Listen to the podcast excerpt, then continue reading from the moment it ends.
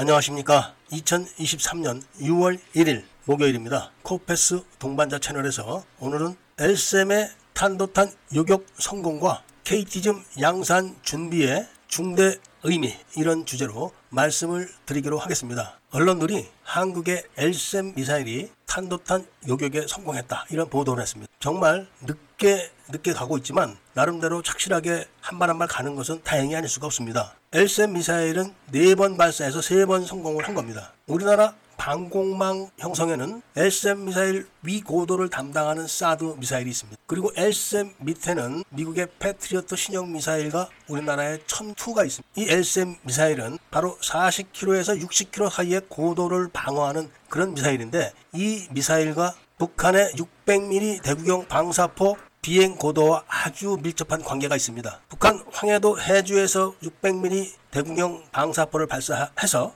F-35가 주기되어 있는 청주 비행장을 공격하게 되면은 그때 비행 고도가 50에서 60km 사이랍니다. 그러니까 이 고도를 방어할 수 있는 유일한 방공 미사일이 바로 엘셈 미사일인 겁니다. 엘셈 미사일의 중요한 의미를 알아야 되는 거죠. 이 엘셈 미사일을 2019년도 1월 달에 시험 발사를 했는데 두 번 다 실패했습니다. 2018년 11월에 첫 번째 실패하고 2019년 1월 달에 두 번째 실패를 한 겁니다. 그런데 그 이전에 대항공기탄 발사에서는 성공을 했습니다. 그러니까 적어도 시험에서는 성공을 했지만 고고도 탄도탄 요격 시험에서는 다 실패한 겁니다. 그러다가 2022년 11월 말경에 첫 번째 다시 발사를 해서 성공했습니다. 이 시험은 대항공기탄, 대유도탄 시험을 둘 다 했는데 둘 다 성공한 거죠. 그리고 이번이 네 번째 발사인데 이번에도 성공을 한 겁니다. 이제는 거의 다 개발이 완료돼 간다. 이렇게 볼 수가 있는 대목입니다. 이 엘셈 미사일 개발이 빨리 끝나야지만 엘셈2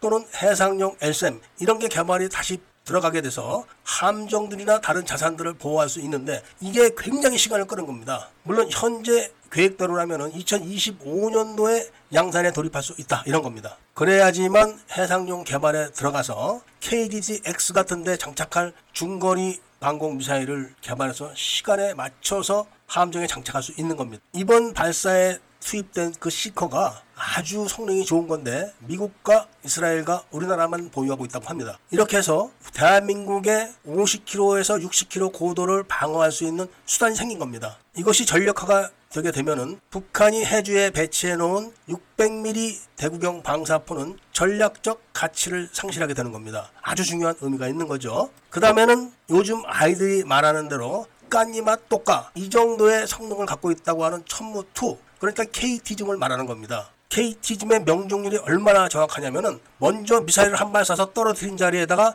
다음 미사일을 쏴서 떨어뜨려서 맞춘다는 겁니다. 이 정도로 정확하다는 겁니다. 그런데 이 KT즘이 이미 양산할 시기가 훨씬 지났습니다. 벌써 개발을 끝내고 양산에 돌입을 하려고 하는데 이 KT즘을 양산하는 하나 공장에서 갑자기 폭발 사고가 일어나 가지고 양산을 못한 겁니다. 이게 전력화가 됐으면은 북한이 황해도 해주에다가 400mm, 600mm 대구경 방사포를 설치할 수가 없는 겁니다. 그런데 바로 이 정확한 KT즘이 양산하는 시기에 이상하게도 사고가 나가지고 양산을 미루고 있다가 올해 양산을 한다 이렇게 했었는데 합참에서 갑자기 양산을 중단하겠다 이런 발표를 한 겁니다. 그 이유가 KT짐이 너무 크고 비싸다. 그래서 천무 이래 램젯 엔진을 장착해서 사거리를 늘려서 사용하는 게 효과적이다. 이걸 개발하자 이런 핑계를 댔던 겁니다. 그런데 이번 정부에서 그냥 KT짐을 양산하자 이렇게 결정을 내려서 양산 결정은 지금 내려져 있습니다만은 양산 시기는 모르죠. 천무2라고 불리우는 KT짐이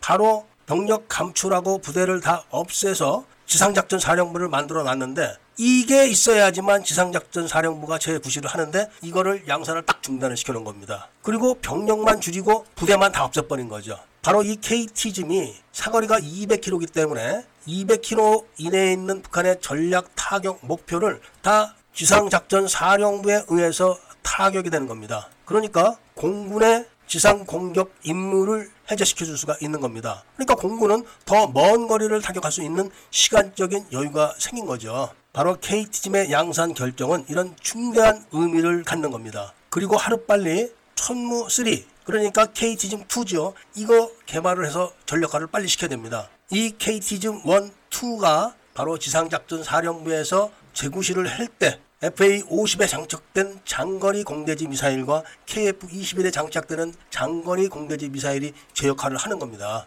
그런 의미에서 이번에 SM 미사일의 공대공 타격 성공은 굉장한 의미를 갖는 겁니다. 한국이 독자적으로 구축하고 있는 다층 방어망에 기본 틀이 갖춰지는 거죠. 그렇기 때문에 우리 밀매들은 건전한 여론을 형성해서 하루빨리 LSM 미사일과 KT즘이 전략화가 되기를 재촉을 해야 된다는 말씀을 드리면서 오늘 이야기를 마치고자 합니다. 애국 시민분들과 밀매분들께서는 구독을 꼭 좀 해주시고 좋아요와 알림 설정도 부탁드리면서 이야기를 들어주신 데 대해서 감사드립니다.